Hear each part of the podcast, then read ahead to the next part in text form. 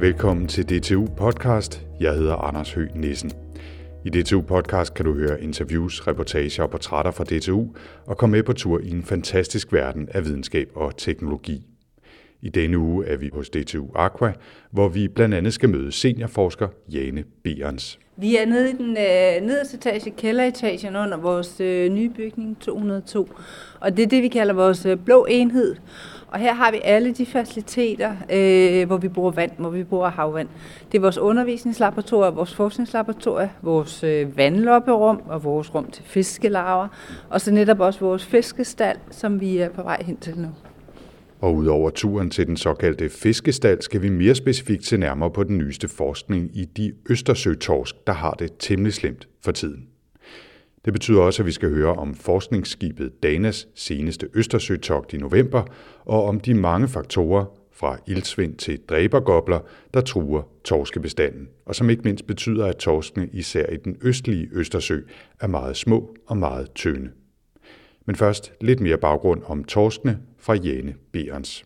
Jeg hedder Jane Berens, og jeg er seniorforsker her på DTU Aqua, og jeg arbejder med det, vi kalder fisks økofysiologi. Øh, og det drejer sig om, hvordan, øh, hvordan fisk har det ude i det miljø, de nogle gange er i. Hvad er det for nogle faktorer, der påvirker dem? For eksempel temperatur, iltforhold, saltholdighed, parasitter, interaktioner med andre arter, og hvordan klarer de det, når de udfordringer bliver noget, som enten er fysisk eller hvad man siger, adfærdsmæssigt udfordrende for dem. Hvilke mekanismer har de så til at, til at cope med det, kan man sige.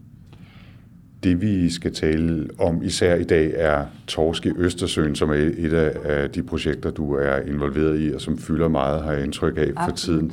Kan du lige give mig sådan det overordnede billede af, hvordan ser det ud for torskene i Østersøen? Ja, den vi arbejder med lige nu, den bestand, det er den østlige Østersøtorsk, og den bestand har haft det trængt i rigtig mange år. Siden, øh, eller op til 80'erne, der var der meget få torsk i den bestand. Efter 80'erne var der så nogle forvaltningsmæssige tiltag, som gjorde, at antallet af torsk er steget ret markant. Øh, men vi har så i løbet af de senere år fundet ud af, at de torsk, som er der, de er så enormt tynde. Så det er en af de ting, ikke kun jeg, men andre på DTU Aqua forsker meget i. Det er at prøve at finde ud af, hvorfor er torsken i den øste, østlige Østersø så tynde, og hvorfor er de store torsk væk. Det er også noget, vi ser. Vi ser ikke de store torsk mere i området. Og fortæl mig lidt mere om den der torsk, mm. den der Østersø-torsk. Hvad er det for en torsk? Hvor stor er den? Hvad er det for et økosystem, den indgår i? Hvad lever den af? Hvem lever af den? Og så videre. Ja, altså princippet er den jo en torsk som alle andre torsk. Men det man gør, det er, at man inddeler for det første torsk i forskellige bestande. Og det er ud fra et fiskerimæssigt hensyn. Så man, øh, man vil gerne sørge for, at vi har torsk i alle vores områder, og at nogle af bestandene ikke bliver fisket for hårdt, så de forsvinder. Og det har vi jo så vores øh, genetikere til at kigge på, hvordan de genetisk adstiller de her bestande, og så kan man så lave kvoter for dem.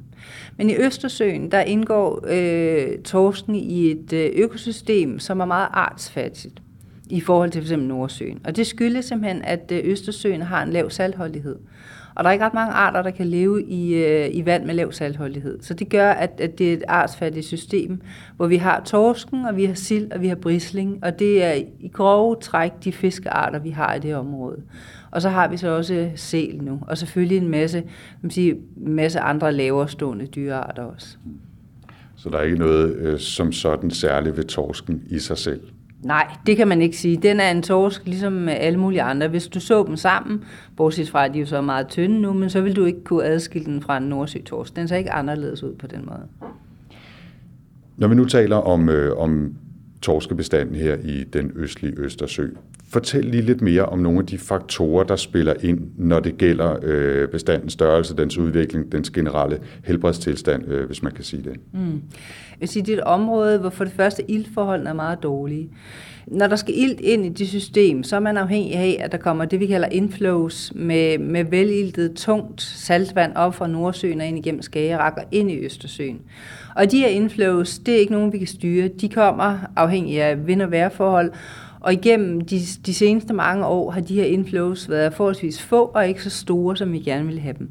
Så det betyder, at ildforholdene i øh, Østersøen er lige så stille blevet dårligere og dårligere, og indimellem så får vi de her inflows, som gør det bedre en periode, men så når ilden er opbrugt, så bliver ildforholdene dårligere igen. Og det er specielt omkring bunden øh, hvor, hvor ilten forbruges i, i høj grad. Og så har vi også øh, fødetilgængeligheden, for som jeg sagde før, så er det et meget artsfattigt system, så torsken er meget afhængig af en eller to øh, fødetyper, og den spiser især mange brisling.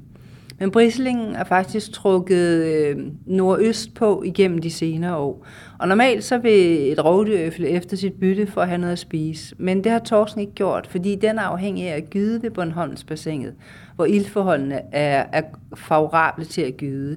Så den er simpelthen nødt til at blive i det område og kan ikke følge efter brislingen. Så det vil sige, at vi har mange torsk på et forholdsvis lille område, og fødetilgængeligheden er blevet lavere. Udover de mere eller mindre naturlige faktorer som variationer i iltniveauet eller invasive arter, så spiller også forurening og naturligvis især fiskeri en rolle for torskens udbredelse og helbredstilstand. Og DTU Aquas arbejde er med til at danne grundlag for de kommende års fiskekvoter. Men før vi ser nærmere på de årlige togter, hvor man indsamler iltprøver og mærker torsk og meget mere, så vender vi lige som lovet tilbage til kælderen, hvor Jane viser rundt i fiskestallen. Nu skal vi faktisk lige have blå futter på, ja. øh, og jeg hopper i mine gummistøvler, der bor hernede. Du har faste gummistøvler, yes. det er godt. Så jeg, jeg tager, blå futter på hele Jeg tager de blå futter. Ja. Øh, lyset er lidt lavt herinde lige nu. Det er simpelthen fordi vores øh, fisk bedst lide, at det ikke er alt for lys, specielt her i vintermånederne. Okay. For de er jo vant til at gå ud i felten, hvor der ikke er alt for meget sollys på det her tidspunkt. Ja. Så vi prøver så godt som muligt at efterligne de forhold, øh, som de har i naturen herinde i vores nye fiskestald. Og måske skulle du prøve at beskrive, øh, når du siger fiskestal, ja. så er det måske ikke alle, der bare har et billede øh, på nethinden af, hvad, hvad det dækker over. Hvordan ser det ud herinde? Altså det er et stort rum, hvor det er koldt. Vi holder det på omkring 10 grader, og så har vi nogle øh, store kar herinde, hvor vi har saltvand i, som vi kan styre temperaturen og saltholdigheden, og som vi bobler med luft for, at fisken skal have det godt. Og her går fiskene så frit omkring, og så har vi øh, man sige, forskellige muligheder for at lave forsøg med dem herinde. Men altså, det er et stort køligt rum med, med store tanke med saltvand i. Og så net over tankene, fordi fiskene har en tendens til at hoppe ud, hvis de bliver forskrækket. Og det er vilde fisk, vi arbejder med. Okay, ja, det kan jeg godt se et problem. Vi har to store tanke. Øh, hvor mange øh, liter er der i de, i de store her, ved du det? Ja, det er et godt spørgsmål. Det ved jeg faktisk ikke helt. De er cirka to meter i diameter og en, og en meters penge højt. Øh, så, og, og de er cirkulære, så kan man selv ja, regne det ud derude. Det er en lille opgave til lytterne. Derhjemme. Men her har vi øh, Østersøtorsk i, og det er nogle af de lidt større torsk, vi har her i de, i de store tanke. Øh, vi har fået dem ind fra Bornholmsdybet, fordi vi ved, at i det område her er, er Østersøtorsken udfordret af mange parasitter i leveren. Og det er noget af det, vi gerne vil undersøge på de her fiske, det er, hvordan er de påvirket af at have de her parasitter i leveren. Og hvor mange torsk vil du tro, der er nede i den her ene tank, vi står ved her? Der er en 20-30 stykker i den her, hvor vi står nu.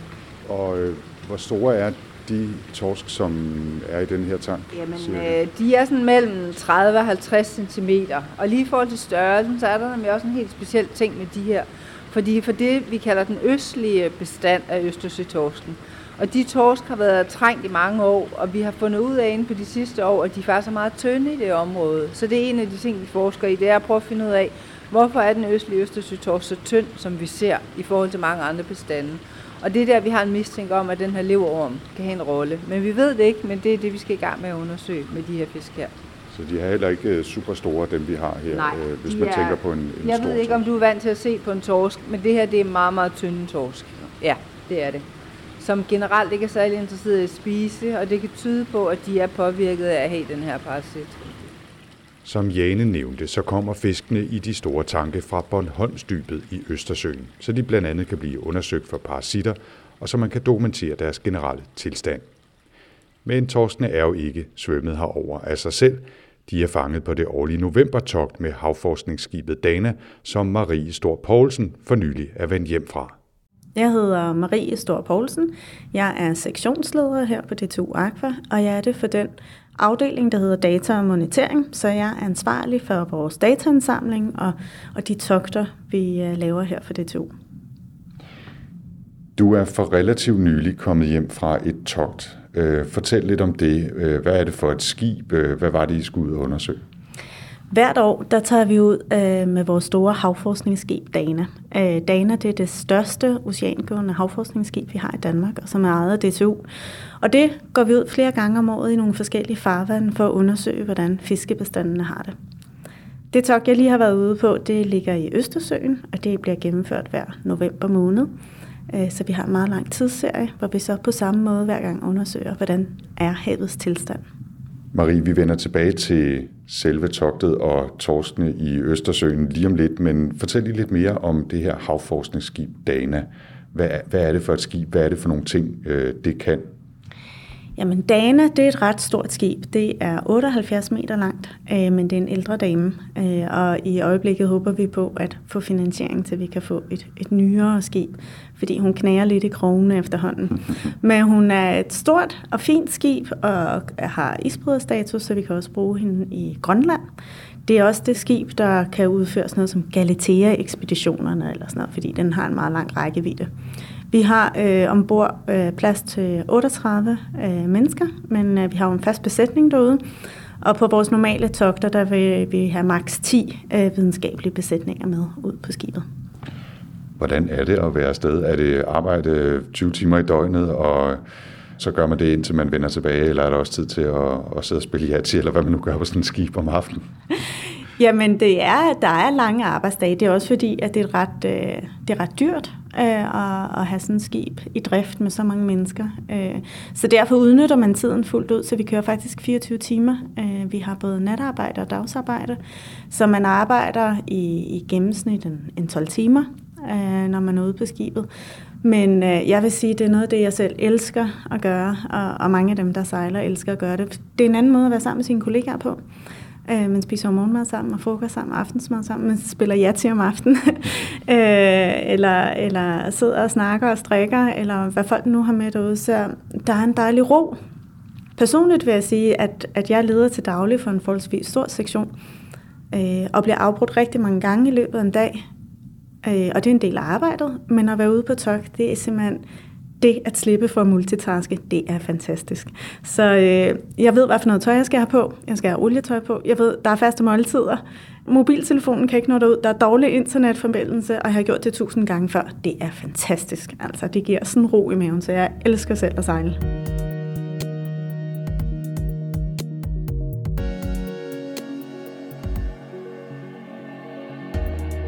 Når I sejler rundt, for eksempel i Østersøen, Hvordan sejler I, og hvad er det for nogle øh, målinger eller indsamlinger, I laver? Togtet er som sagt internationalt koordineret, og det er jo meget, meget vigtigt. Øh, det vil sige, det er faktisk fra et sted, man udvælger alle de stationer, der skal fiskes i hele Østersøen. Så får Danmark så deres andel af stationerne, og det er dem, vi udfører her på DTU Aqua. Øhm, det er standardiseret. Vi har en, en manual, som alle skal følge. Det vil sige, at vi bruger de samme redskaber. Vi fisker med samme hastighed. Vi bruger de samme vejerlængde. Altså alt er standardiseret, så at det, det resultat, Polen får, er direkte sammenlignet med det resultat, som vi får. Så det er jo den ene meget vigtige ting i det.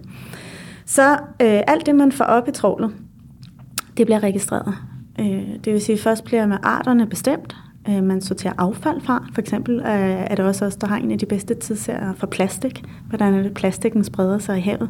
Vi kigger på øh, seduria, som er sådan en lille, øh, ligner nærmest en kakelak, øh, der bor nede i vandet. Så vi kigger på alt, øh, der kommer mere op i trålet, og det registrerer vi. Så det er den ene del af det. Den anden del, det er så, at vi laver iltmålinger. Vi har et instrument, der hedder en CTD, der kan kigge på salt og, og ilt og temperatur. Den bliver øh, sænket langsomt ned gennem vandsøjlen ved hver eneste station, hvor vi fisker på. Og så kan vi så se, hvordan er ildforholdene. Udover det, så har vi nogle øh, undersøgelser om natten, hvor vi undersøger nogle lidt andre ting. Der kigger vi på øh, øh, invasive arter. Vi kigger på zooplankton og fytoplankton, altså de mindre dyr, der er i vandsøjlen. Så alt i alt er det et, et ret omfattende øh, måleapparat, vi har gang i. Og så lige et par ord flere om det trawl, I bruger for at indsamle øh, de fisk, I indsamler. Ja, øh, trawlet det er et trål, som ville være ulovligt for en kommersiel fisker at bruge, for vi bruger meget mere fintmasket øh, trål. Og det er fordi, at en kommersiel fisker, hans fornemmeste opgave, det er jo at fange store spisefisk, Vores opgave, det er faktisk at gå ud og undersøge, hvor mange ungfisk der er. Hvad er hvordan ser den nyeste årgang ud, som er det, vi kalder rekrutteringen. Det skal vi bruge i vores bestandsvurderinger og i vores modeller senere hen, fordi vi skal kunne forudse, hvor stor bliver næste års årgang. Det er det, politikerne vil have, når de skal fastsætte kvoter. De vil ikke vide, hvor mange var der sidste år, men vi skal kunne fremskrive bestanden. Og derfor har vi meget mere finmasket net, når vi er ude at fiske, fordi vi undersøger forekomsten af de her øh, unge fisk. Hvilke resultater havde I umiddelbart hjem fra det nyeste togt her i november i Østersøen? Ja, der var jo flere ting. Øh, I forhold til ilten, som vi snakkede om før, så kunne vi så se, at der var et forholdsvis stort område i år, der var iltfrit. Det var dårlige nyheder. Øh, så så vi til gengæld som den gode nyhed, at der så ud som om, der var kommet en lille ny torskeafgang. Altså det, vi så ville kalde 2017-årgangen. Øh, det er et forholdsvis usikkert estimat øh, på det meget, meget små torsk. Vi snakker nu om, at de største måske er 5-6 cm øh, og helt ned til sådan halvanden øh, centimeter, så det er meget små fisk, vi snakker om. Men der var i hvert fald gode tegn på, at der kunne være en ny god årgang. Øhm, så så vi, at torsken stadig var tynd. Det var også noget af det, vi følger meget tæt, fordi det har været et stort problem, også for de kommersielle fiskere, der simpelthen ikke kød nok på dem. Og igen så så vi, at nu undersøgte vi jo for første gang også alle de her parasitter, og vi så, at øh, de torsk, der var tyndest, også var dem, der havde flest parasitter.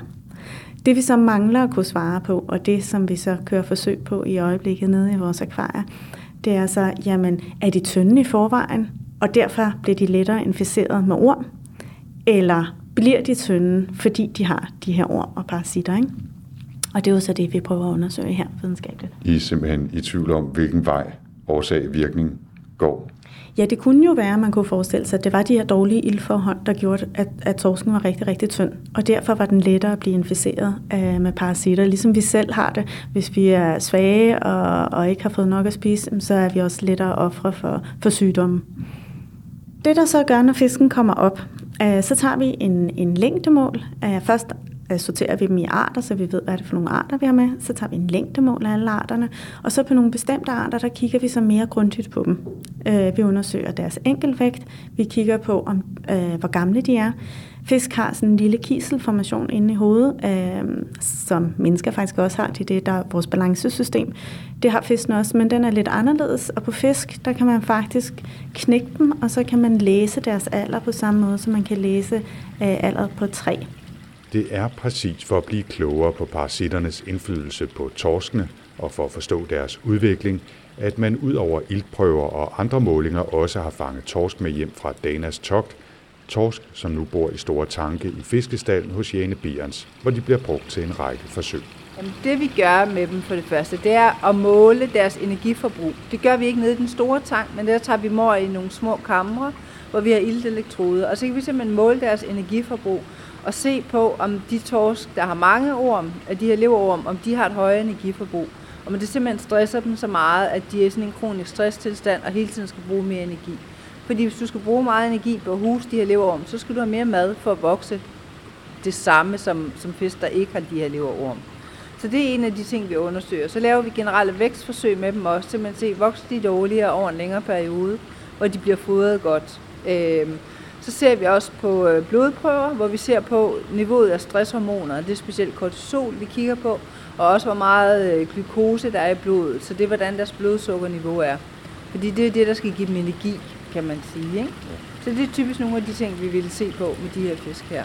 Som det efterhånden er slået fast, så er torskene i Østersøen nogle tynde små eksemplarer, der er plaget af ildsvind, parasitter og manglende føde, og i øvrigt også af invasive arter, som de såkaldte dræbergobler, som skibet Dana fandt i stort antal og som presser torskens tilværelse. Men udover at det jo er slemt nok for torskene i sig selv, så giver det også nogle metodiske og videnskabelige udfordringer for de ellers fornemme lange serier af årlige målinger, som Danmark sammen med en række europæiske partnere har indsamlet fra blandt andet Østersøen. Det fortæller her igen Marie Stor Poulsen fra DTU Aqua. I øjeblikket med Østersøtorsken, der er vores rigtig store udfordring faktisk det her med, at øh, den er meget tynd, og det har muligvis medført, at den har holdt op med at vokse. Øh, vi har i hvert fald haft utrolig svært ved at aldersbestemme den. Så siden 2012, så har man måttet annullere det, man kalder det analytiske assessment på bestanden. Bestandsvurderinger det er noget, der bliver lavet af det internationale havforskningsråd, som har hovedsæde her i København. Øh, og der mødes alle landene så, når de kommer med deres resultater.